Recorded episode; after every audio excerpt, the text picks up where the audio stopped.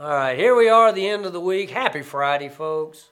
It's May the 19th, Hebrews 4, 14 to 16. Therefore, since we have a great high priest who has passed through the heavens, Jesus, the Son of God, let us hold fast to our confession. For we do not have a high priest who is unable to sympathize with our weaknesses, but one who has been tempted in every way as we are, yet without sin. Therefore, let us approach the throne of grace with boldness so that we may receive mercy and find grace to help us in time of need. Know, mercy and grace are huge concepts.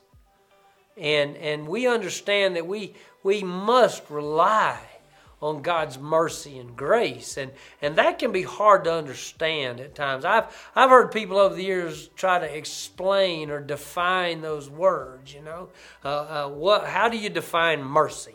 How do you define grace? And, and, and people come up with these cute little acrostics for understanding grace, which, which they really don't exactly carry the understanding. But, but I settled on two simple sort of statements. Mercy is not receiving what we deserve. You see, when God shows His mercy, He is not giving me what I deserve. I deserve death. I deserve the punishment, and yet my high priest took my punishment and death. Grace, on the other hand, is receiving what we do not deserve. You see, grace is given to us this, this gift of salvation, this gift of redemption, this gift of regeneration. And, and I see mercy and grace kind of as, as, as two sides of a coin. You see, God's mercy, we don't receive the death that we deserve.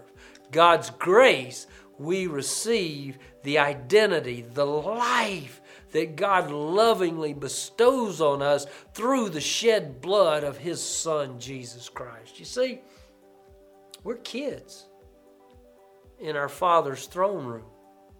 I've often described myself, you know, I love being a pastor. I love doing the things I get to do. And the truth is, I'm just a kid playing in God's throne room. You see, God's forgiveness of me, my life, comes from love. And my approach to God's love is in confession when I fail, repentance to turn from it when I fail. You see, when I enter the throne room boldly, I enter in relationship with the King, with the, the King of Kings, with my Father, with God Almighty. Hebrews 4 14 to 16. Therefore, since we have a great high priest who has passed through the heavens, Jesus, the Son of God, let us hold fast to our confession. For we do not have a high priest who is unable to sympathize with our weaknesses, but one who has been tempted in every way as we are, yet without sin. Therefore, let us approach the throne of grace with boldness so that we may receive mercy and find grace to help us in time of need.